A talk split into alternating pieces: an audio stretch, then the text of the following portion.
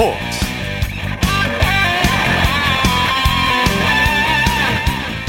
여러분 안녕하십니까? 아나운서 이창진입니다. 지난 2월 말 시작된 국내 코로나19 백신 접종 어제가 100일이 되는 날이었죠. 전체 인구의 15% 정도가 백신 예방 접종을 했지만 아직도 곳곳에서 집단 감염이 발생하고 있습니다.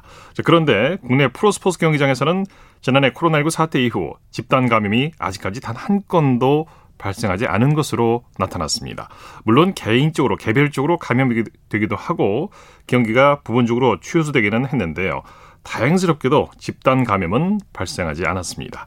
사회적 거리두기를 시행하면서 축구, 야구 등 프로스포츠 경기장에 입장할 수 있는 관중 수를 제한하고 있고요. 또 선수들이 방역 수칙을 잘 지키고 방역 관리를 잘한 덕분인데요. 문화체육관광부에서는 프로스포츠 구단의 피해를 줄이기 위해서 앞으로 방역 관리가 가능한 관중 수용 규모 등을 방역 당국과 협의해 나갈 예정이라고 합니다. 팬들이 경기장에서 마음껏 경기를 볼 수 있는 날이 하루빨리 오기를 기대해 보겠습니다. 자, 일요일 스포츠 플러스 먼저 축구 소식으로 시작합니다. 일간 스포츠의 김지한 기자입니다. 안녕하세요.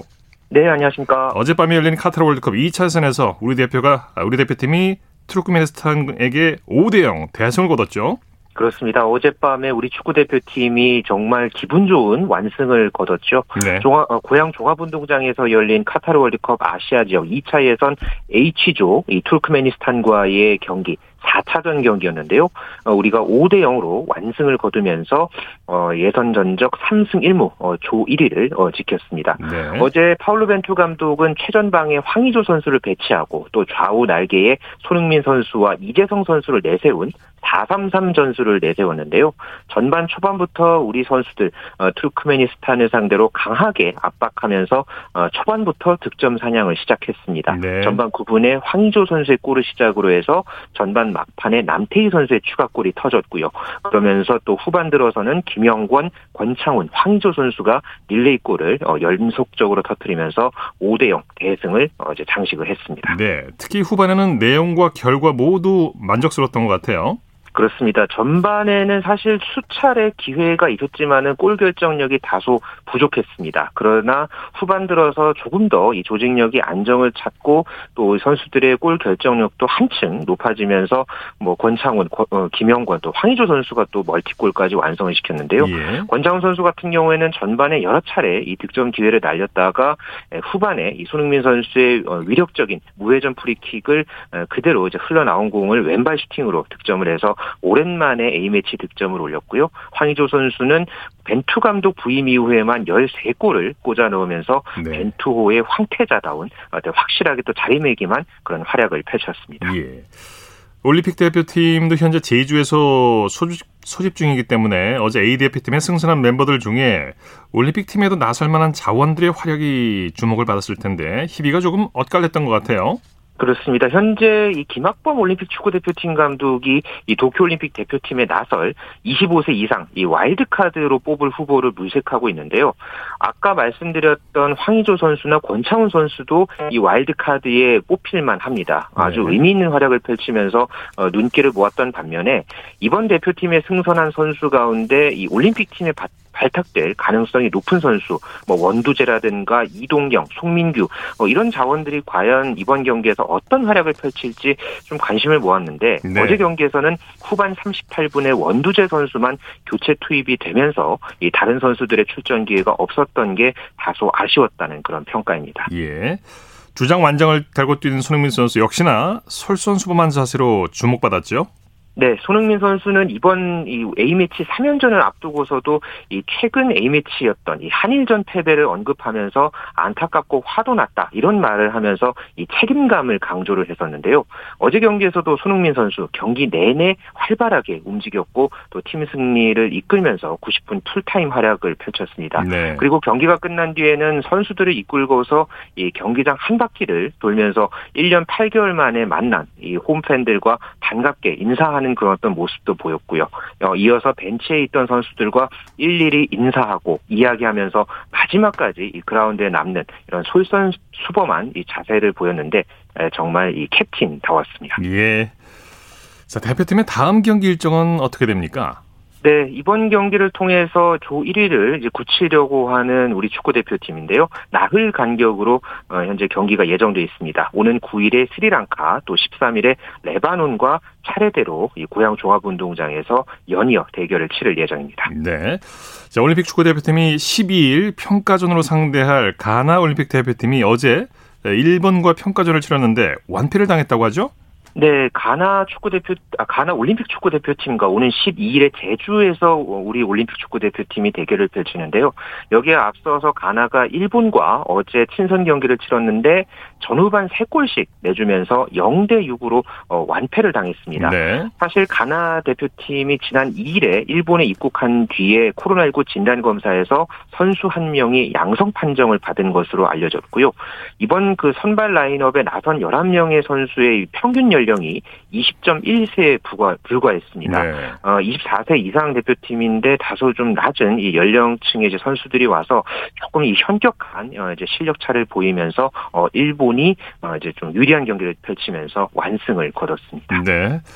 자, 오늘 국내 프로축구 K리그 1 두 경기가 열렸는데요. 전북 현대가 4골을 넣은 구스타보의 활약을 앞세워서 성남 FC를 상대로 대승을 거뒀죠. 네, 전북 현대가 참 오랜만에 승리를 거뒀는데요. 오늘 성남 탄천 종합운동장에서 열린 K리그 1 15라운드 원정 경기에서 전북이 성남을 5대 1로 완파했습니다. 네. 전반 15분에 백승호 선수가 이 프리킥으로 아, K리그 데뷔골을 성공을 시켰고요. 이어서 이 구스타보 선수가 무려 4골을 어, 혼자 마무리를 지으면서 어, 성남을 말 그대로 이제 성남의 수비를 말 그대로 초토화시키는 그런 어떤 이 활약을 경기를 펼쳤습니다. 예. 이렇게 되면서 전북이 승점 33점을 기록을 하면서 2위로 도약을 했고요. 반면에 7경기 무승에 빠진 성남은 9위에 그쳤습니다. 네.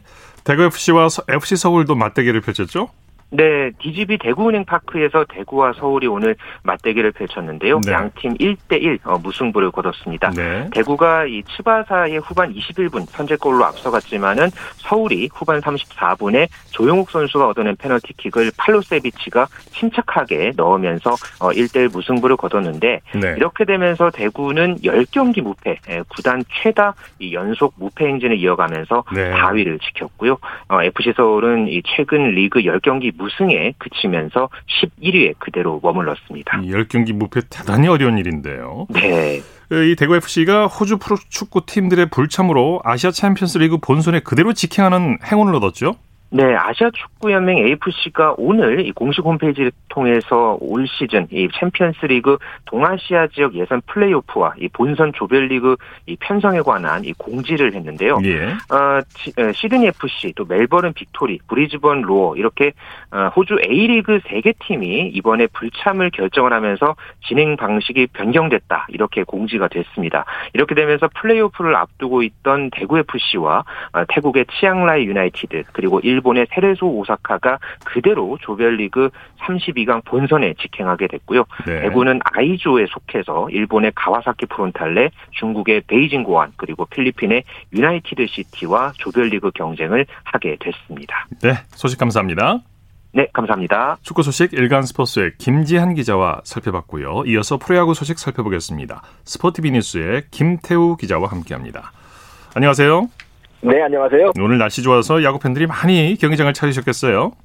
네, 이제 슬슬 여름 느낌이 좀 납니다. 네. 전국적으로 날씨가 좋았고요. 오늘도 대다수 경기장에서 정원에 가까운 팬들이 찾아주셨습니다. 오늘 현충일이라 팬분들이 순국선열을 기리는 측면에서 차분하게 관람해 주시는 수준 높은 의식도 발휘해 주셨습니다. 네, 먼저 잠실구장으로 가보죠. SSG가 두산을 꺾고 선도 자리를 지켰네요. 위기에 빠졌던 SSG가 팽팽한 승부 끝에 막판 뒷심을 발휘하면서 4대 1로 이겼습니다. 네. SSG는 수입 위기에서 벗어나면서 단독 선두 자리를 지켰습니다. 네, 오늘 경기에서는 팽팽한 투수전이 벌어졌죠?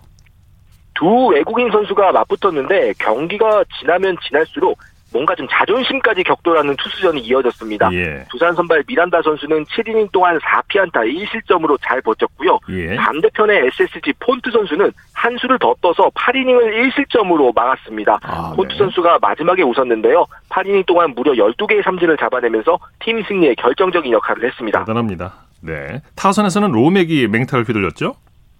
로맥 선수가 한동안 침묵하다가 어제 홈런 두 방에 5타점을 기록했는데 오늘도 결정적인 역할을 했습니다. 오늘 1홈런 2타, 2안타를 기록을 했는데요. 홈런 하나가 2대 1로 한 점 앞선 9회 터졌습니다. 9회 장원준 선수를 상대로 솔로포를 터뜨리면서 경기 흐름을 바꿨습니다. 예.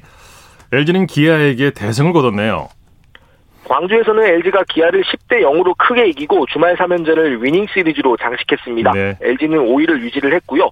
또 기아는 올해 일주일의 마지막 경기인 일요일에 정말 약합니다. 올해 일요일 10경기에서 다 졌습니다. 오늘도 그 수렁에서 벗어나지 못했습니다. 네.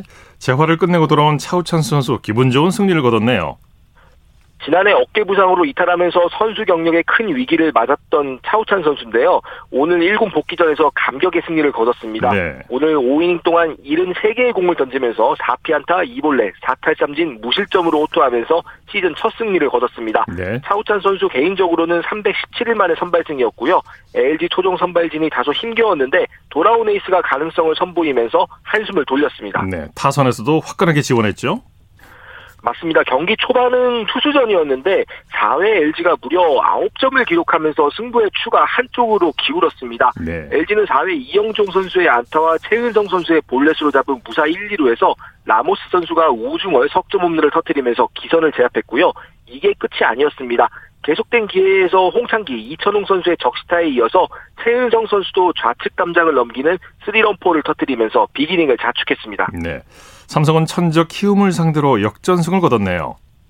삼성이 올 시즌 키움에 좀 약했는데 이번 주말 시리즈에서는 winning 시리즈를 가져갔습니다. 오늘 키움에 3대 1로 이겼습니다. 네, 삼성 선발 원태인 선수 부진을 딛고 제 몫을 다해줬죠.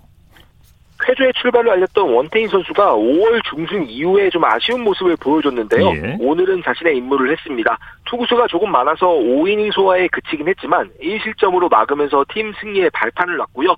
결국 시즌 일곱 번째 승리를 거두면서 LG 수아레즈 선수와 함께 다승 선두에 올라섰습니다. 네, 적극적인 주루 플레이와 또 수비도 아주 좋았어요.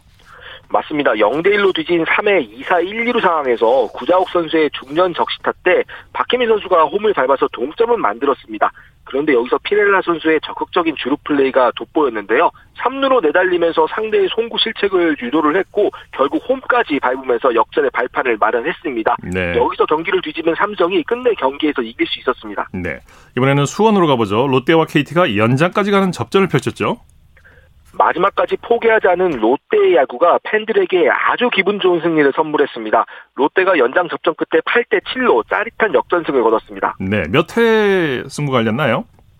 KT가 9회 초 수비에 들어갈 때까지만 해도 7대2 5점을 앞서 있었습니다. 예. 누가 봐도 KT가 그대로 승리하는 흐름이었는데 이걸 롯데가 연장으로 몰고 갔습니다. 예. 9회 마차도 추재현, 전준우, 정훈 선수의 4연속 안타로 석점을 만회한 뒤에 강노한 선수가 극적인 동점 좌울 트럼프를 쳐내면서 7대7 동점을 만들었습니다. 예. 그리고 연장 10회에서는 추재현, 전준우 선수의 연속 안타에 이어서 정훈 선수가 결승 적시타를 쳐서 결국 이겼습니다. 정말 극적인 승리였군요.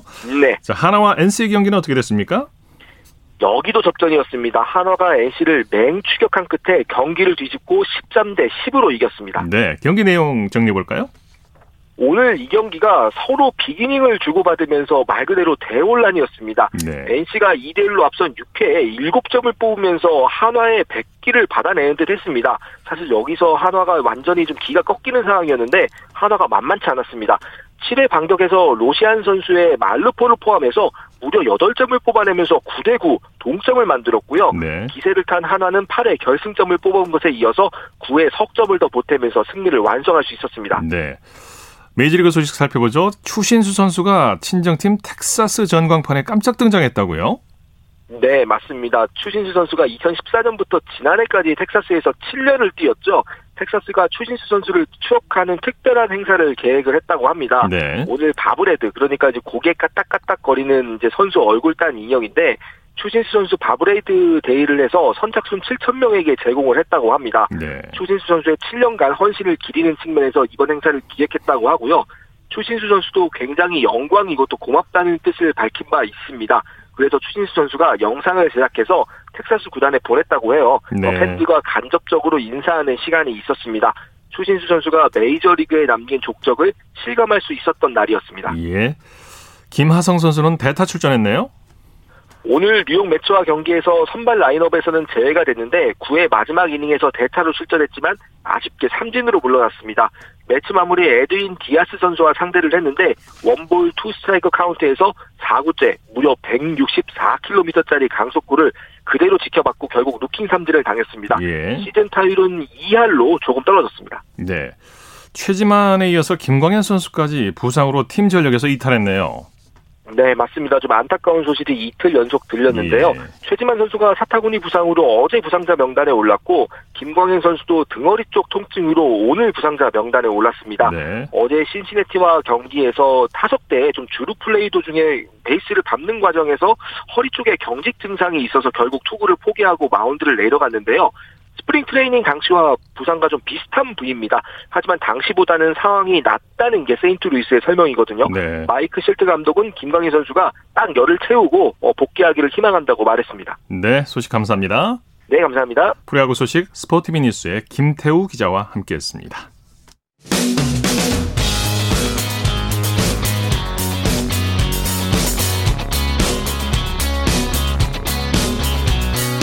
따뜻한 비판이 있습니다. 냉철한 분석이 있습니다. 스포츠 스포츠. 일요일 스포츠 스포츠 생방송으로 함께하고 계십니다. 9시 36분 지나고 있습니다. 이어서 스포츠 속에 숨어있는 과학 이야기를 살펴보는 기영노의 스포츠와 과학 시간입니다. 오늘부터 새롭게 시작되는 코너인데요. 우리에게 아주 친숙한 스포츠 평론가시죠. 기영록 씨 예, 스튜디오 직접 나오셨습니다. 어서 오십시오. 네, 안녕하세요. 반갑습니다. 정말 오랜만입니다. 예. 아, 여전하십니다. 아마 그 스포츠 팬들 분 중에 기영록 씨를 모르는 분들이 없을 정도인데요. 그동안 어떻게 지내셨습니까? 어, 방송도 좀 하고요. 예. 네, 주로 책을 많이 써가지고요. 예. 지난해 이제 31번째 책을 썼는데. 아이고, 그러셨군요. 그 이제 스포츠는 통한다. 이게 이제 네. 북한 스포츠 관련된 거예요. 아, 우리나라에서 유일하게 이제 그 책을 썼는데 이게 이제 문화체육관광부의 추천 도서로 돼가지고 아, 네. 주 크게 보람을 또 31번째 책에서 느끼고 어, 있습니다. 지금까지 예. 그런 책은 없었던 걸로 예, 예, 생각이 드는데. 자, 이 스포츠와 과학 뗄래야 뗄 수 없는 관계인데 과학으로 인해서 스포츠가 더 발전하고 있고 기록도도 향상되는 거죠. 이제는 뭐 과학과 스포츠, 스포츠와 과학 절대로 뗄 수가 없죠. 예. 어, 그래서 마라톤 같은 경우는 이제 2시간대 돌파도 네. 눈앞에 두고 있고요. 수영도 마찬가지예요. 남자 네. 자유형 이게 이제 과학의 힘을 빌리지 않을 것 같은데 절대 그렇지 않습니다. 예. 자유형이 이제 45분대 들어가기 직전에 있어요. 네. 네. 황선우 선수도 지금 46분대까지도 가능하거든요. 음. 근데 이제 이렇게 모든 분야에 걸쳐서 구기 종목도 그렇고 스포츠와 과학은 이제 점점 더 밀접해 가고 있습니다. 그렇죠. 예. 오늘 첫 시간인데 어떤 얘기 들려주시겠습니까?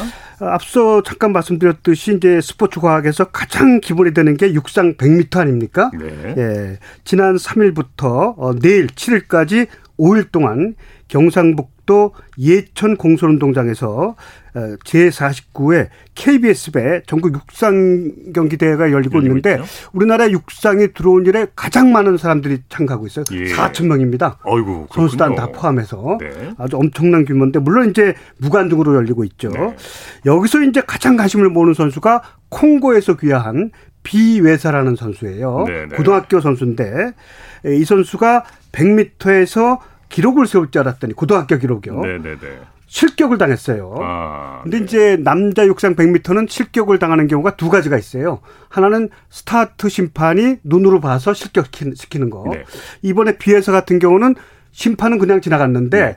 마지막에 이제 그 컴퓨터의 측정에 의해서 네. 스타트 블록을 0.1초 이내에 뛴 걸로 돼 있어요. 예. 뒤, 뒤꿈치를. 예, 근데 이게 그렇죠. 이제 본인은 이게 경험이 많지 않은 선수는 그냥 뒤꿈치를 띄면 이게 출발한 걸로 돼 있거든요. 네네. 그래서 인간의 능력으로 아무리 발달되더라도 스타트를 0.1초 이내에 할 수가 없다 해서 음. 만약에 0.09초로 했다. 그럼 무조건 실격이에요. 네. 그래서 이제 비에서 선수가 실격을 예. 당한 겁니다. 예전에 우사인 볼트도 세계 육상 선수권 대회에서 실격을 당한 적이 있었죠. 예. 네. 2011년 대구 세계 육상 선수권 대회에서 우사인 볼트가 세계 신기록으로 금메달 딸 줄 알았더니 그래서 흥행이 될 줄 알았더니 네, 네. 실격을 당했어요. 네. 근데 이제 우사인 볼트 같은 경우는 억울한데 왜냐하면 2009년까지는 100m에서 두 번째 실패하는 선수를 실격 어, 줬거든요. 예. 첫 번째까지 용서했었는데 이게 2009년부터 한 번, 첫 번째부터 음. 바로 실격을 줬어요. 네. 이게 이제 해당되는 게 바로 2011년 대구 세계 육상 선수권 대회였었는데 이때 우사인 볼트가 걸려든 거죠. 네. 첫 번째로. 네. 그래서 우사인 볼트가 아, 사실상 강력한 금메달 후보인데도 불구하고 실격을 당해서 대구 세계 육상 선수권대 금메달은 없습니다. 네. 네. 그 신기록을 기대했던 많은 팬들이 이제 실망을 했었는데 당시에 네. 우사인 볼트가 100m 세계 신기록은 갖고 있는데 스타트가 느리지 않습니까? 예, 아마 세계 육상 선수권 내 출전하는 선수라든지 중고등학생보다 느려요. 네. 1초 43이에요. 0.143초. 네. 그러니까 0.1초를 훨씬 넘어서 음. 0.143초. 그러니까 지금 비에사 선수만 해도 0.125초. 네. 그러니까 아, 우사인 볼트보다 비에사 선수가 0.02초 빠르다는 얘기죠. 그렇군요. 그러니까 한 20cm 정도 더 앞서서 달린다는 얘기죠. 음. 스타트는. 네. 그리고 세계 육상 선수권 대회 출전하는 선수의 평균이 0.127초 정도. 그러니까 네. 우사인 볼트는 세계 모든 선수보다 약 0.02초 늦게 출발하고 있었어요. 네, 네. 현역 때. 네. 그 정도로 스타트가 늦었어요. 우사인 볼트가 이제 느린 스타트를 어떤 걸로 이제 만회를 했습니까? 스트라이드와 아, 피치죠. 네. 어, 이게 육상은 크게 봐서 스트라이드와 피치 두 네. 가지로 이제 나눠지거든요. 스트라이드는 이제 보폭을 말하는 건데 네. 1m 96cm 아닙니까 우사인 볼트 키가? 근데 스트라이드가 2m 43이에요. 음. 세계 평균이 2m 25인데 네. 한 20cm 정도 더 길어요. 네. 근데 그렇다면 느려야 될 거 아닙니까? 그래서 100m를 41걸음에 걸어요. 어허, 근데 이게 피치가 또 느리지 않아요. 그만큼 그 근육이 스피드 네. 근육이 많이 발달됐다는 얘기죠. 그러니까 청취자 여러분은 내가 몇 걸음에 100m를 갈지 궁금하실 텐데 보통 사람은 50 2, 3걸음. 네, 보통 사람. 평균적으로. 예, 우리 같은 사람은 50 이상 걸음. 네. 이창진 아나운서도 아마 50 걸음 정도. 저는 60 걸음 될 것 같습니다. 아닙니다.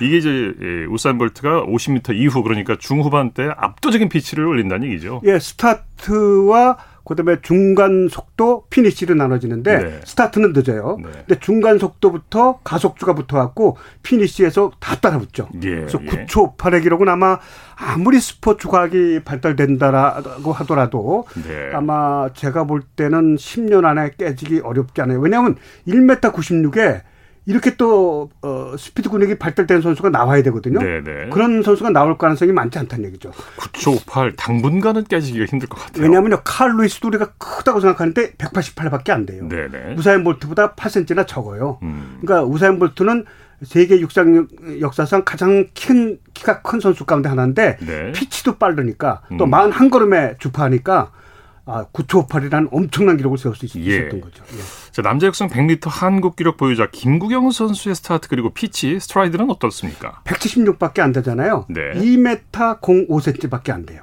음. 이 보폭이. 네. 그래서 마흔 우사인 볼트하고 거의 40cm 차이가 나는 네. 거네요. 그래서 49걸음을 걸어야 네. 돼요. 뛰어야 돼요. 그러니까 우사인 볼트보다 8 걸음을 더 100m에서 뛰어야 되니까 네. 얼마나 피치가 빨라야 됩니까? 그게 엄청 빨라야 되죠. 예. 근데 예. 김구경 선수가 이게 48걸음으로 줄인다면은 10초대 이내로 들어왔을 거예요. 네. 근데 49걸음에서 48걸음으로 한 걸음 줄이는 거. 음. 이걸 못 해가지고 10초 07에 지금 그치고 있는 거죠. 아마 앞으로도 나이도 있고 그래서 음. 10초 07을 한국 기록 갖고 있잖아요. 네네. 더 단축하기는 조금은 어렵지 않을까. 10초 07. 예, 현재 예. 한국 기록이 10초 07이고요. 예.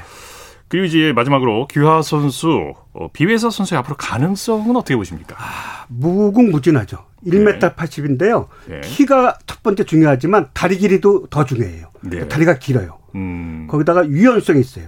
음. 이 100m가 유연성이 필요 없는 것 같은데 가장 중요합니다. 아, 필요한 예, 종목이죠. 예, 100m. 가장 중요합니다. 그리고 어, 이 선수가 어, 스타트가 빨라요. 네. 그러니까 0.127 정도 돼요. 음. 그러니까 세계 어디 내놔도 스타트 늦지 않아요. 그러니까 네. 체격 조건 좋고 유연성 좋고 스타트 빠르니까 피치도 괜찮고. 예, 앞으로 네. 아마 한국 선수 최초로 10초 이내 예. 뛸 가능성이 높다. 그렇다면은 올림픽에서 앞으로 어, 메달 가능성도 메달까지는 제가 절대로 장담 못하고 8강까지 예, 예. 2024 파리 세, 에, 올림픽 때 네. 8강까지를 목표로 하는 게 현실적인 목표가 될 것 같아요. 네, 네. 예, 메달까지는 절대로 장담 못합니다. 예. 오늘 말씀 잘 들었습니다. 네, 다음 주 뵙겠습니다. 안녕히 계십시오. 기영로의 예. 스포츠과 스포츠 평론가 기영로 씨와 함께했습니다. 고맙습니다. 쳤다 하면 홈런이고 슛 한편의 드라마.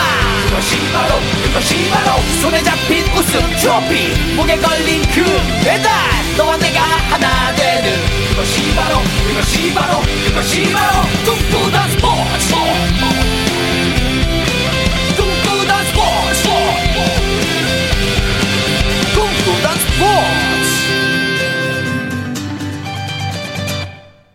일요일 스포츠 스포츠 생방송으로 함께하고 계십니다. 9시 45분 지나고 있습니다.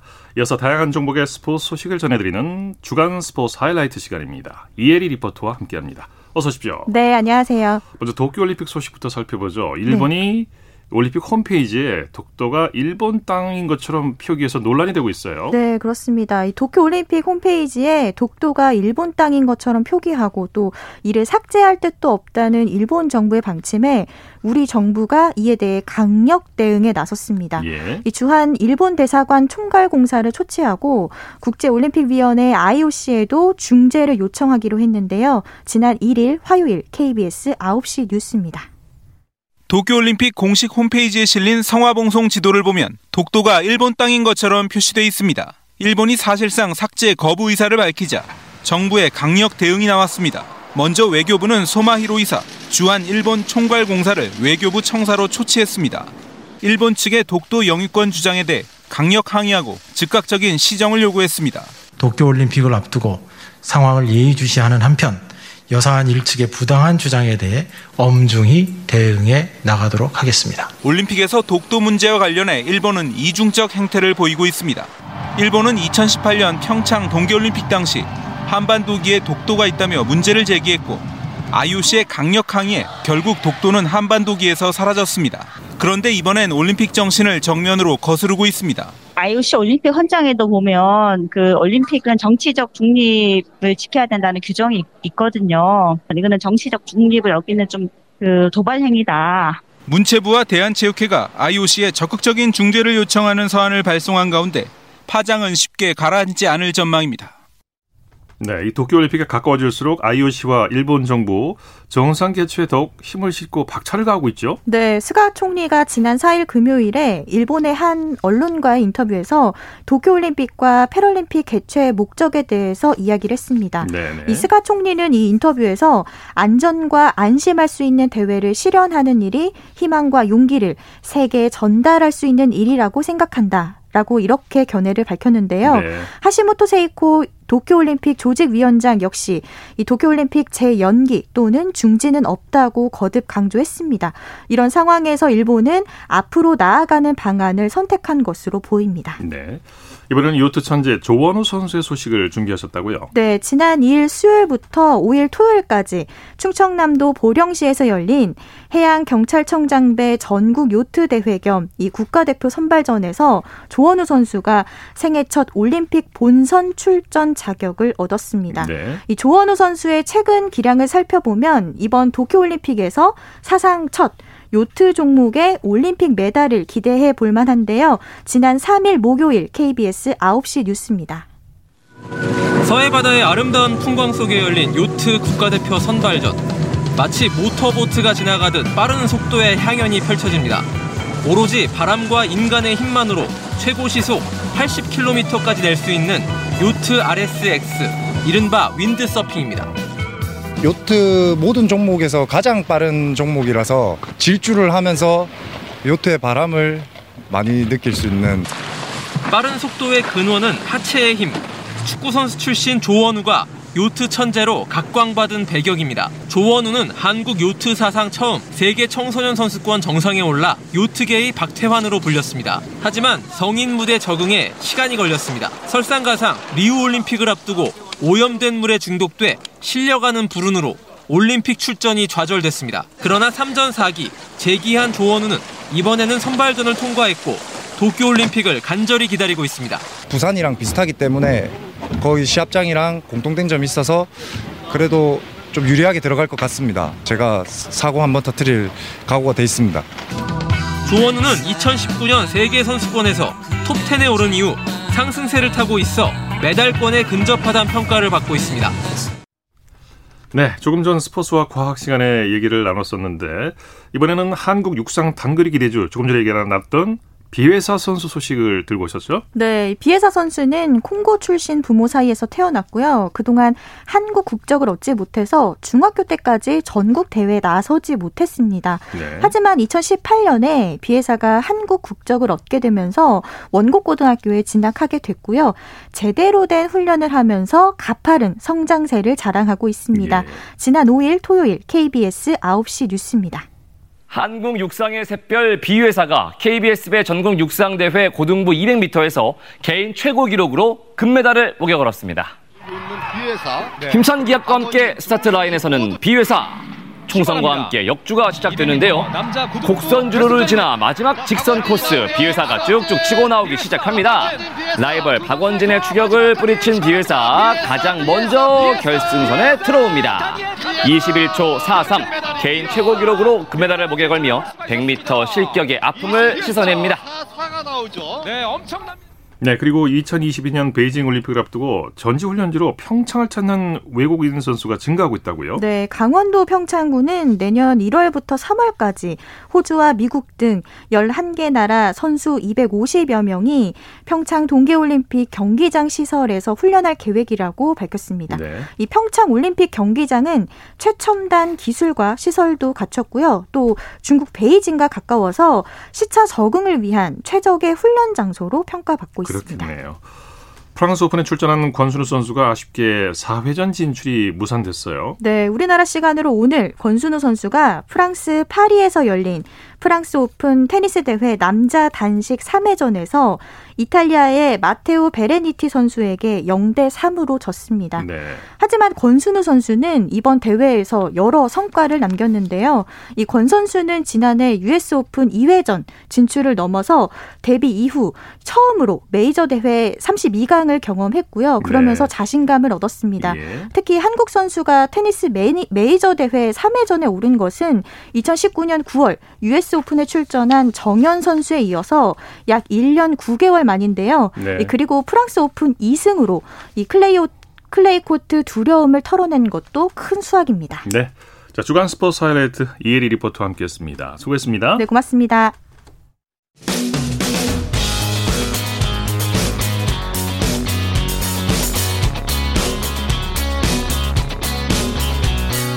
따뜻한 비판이 있습니다. 냉철한 분석이 있습니다. 스포츠 스포츠 이어서 NBA 소식 살펴보겠습니다. KBS N스포츠의 손대범 농구 해설위원과 함께합니다. 안녕하세요. 네, 안녕하세요. 플레이오프 2라운드 1차전에서 강력한 우승 후보 브루클린과 밀워키가 맞대결을 벌였죠? 네, 이 시리즈 미리 보는 NBA 결승이라는 평가가 있을 정도로 기대감이 대단했는데요. 네. 오늘 브루클린 바클레이 센터에서 열린 브루클린과 밀워키의 동부 컨퍼런스 준결승 1차전은 브루클린이 115대 107로 이겼습니다. 예. 오늘 승리로 브루클린은 1승 0패로 시리즈 선제승을 거두었습니다. 네. 하든의 부상에도 불구하고 그리핀과 해리스가 맹활약을 펼쳤죠? 네, 오늘 경기 시작하자마자 제임스 하든 선수가 이 햄스트링 부상으로 코트를 떠났는데요. 하지만 브루클린에는 충분히 스타가 많았습니다. 네. 어, 케빈 듀란트가 29득점, 카이리 어빙이 25점을 기록했고요. 또 여기에 말씀해주신 블레이크 그리핀과 조 해리스가 내 외곽에서 37점을 합작했습니다. 네. 어, 반면에 미러키는 야니스 아테토쿤보 선수가 34점으로 평소 같은 모습을 보여줬지만 이 다른 동료들의 침묵으로 고개를 숙였습니다. 네. 플레이오프에서 탈락한 제임스는 도쿄올림픽 불참 의사를 밝혔네요.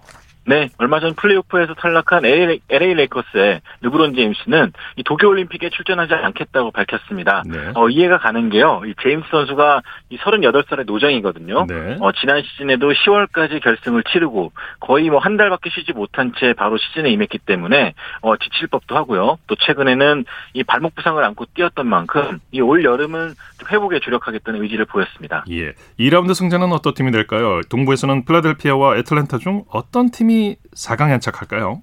네, 이 브루클린과 미러키만큼이나 시리즈가 좀 많은 관심을 모으고 있죠. 이 조엘 엠비드 선수가 이끄는 동부 1위 필라델피아 그리고 리그를 대표하는 이 젊은 선수인 이 트레이 영이 이끄는 애틀란타의 격돌도 관심사입니다. 네. 이 아무래도 객관적인 전력은 골밑이 강한 필라델피아가 앞서는데요. 어, 하지만 조엘 엠비드 선수가 이 무릎 부상 때문에 출전 여부가 정확하지 않은 것이 어, 시리즈의 변수가 될 것 같습니다. 네. 양팀 감독은 어떤 전술로 맞서게 될까요? 네, 역시 필라델피아는 이 엠비드의 골밑 그리고 NBA 최고의 수비 자원인 벤 시몬스가 중심을 이루겠는데요. 이 애틀란타는 이에 맞서서 이 클린트 카펠라와 존 콜린스 같은 이 장신들이 수비에 주력해주고요. 또 공격에서는 트레이 영이 1라운드 뉴욕 시리즈와 같은 자신감을 보여주는 것이 중요할 것 같습니다. 네, 서부에서는 피닉스와 덴버가 맞대결을 펼쳤죠. 네, LA 레이커스와 포틀랜드를 꺾고 올라온 피닉스와 덴버인데요. 이 데빈 부커와 함께 승승장구 중인 피닉스 그리고 MVP 후보인 요키치가 이끄는 덴버 이 두 팀 다 색깔이 확연히 다르기 때문에 이 과연 어떤 팀이 웃게 될지 궁금합니다. 네. 어, 피닉스는 골 밑에서 요키치 수비에 좀 주력해야 될 것 같고요. 이 가드진이 약한 덴버는 이 데빈 부커 선수의 득점력을 견제하는 것이 어, 시리즈 향방을 가를 것 같습니다. 네. 서부 1위 유타의 상대는 아직 결정이 되진 않았죠. 네, 일찌감치 멤피스를 꺾고 2라운드에 오른 유타인데요. 이 다음 상대를 기다리고 있습니다. 이 댈러스와 클리퍼스의 시리즈 결, 맞대결 결과에 따라 달라질 것 같은데요. 네. 이두 팀은 이번 1라운드에서 유일하게 7차전까지 가는 접전을 펼치고 있습니다. 네. 이 바로 내일 새벽에 이 두 팀의 7차전이 LA 클리퍼스 홈에서 열리게 됩니다. 네. 전문가들은 어떻게 예측하고 있습니까? 네, 이번 시리즈는 신기하게도 두 팀 다 서로 홈에서 이기지 못한 채 이 원정에서만 승리를 거두고 있습니다. 어, 6차전도 클리퍼스가 댈러스 홈에서 승리하면서 3승 3패를 균형을 이뤘거든요.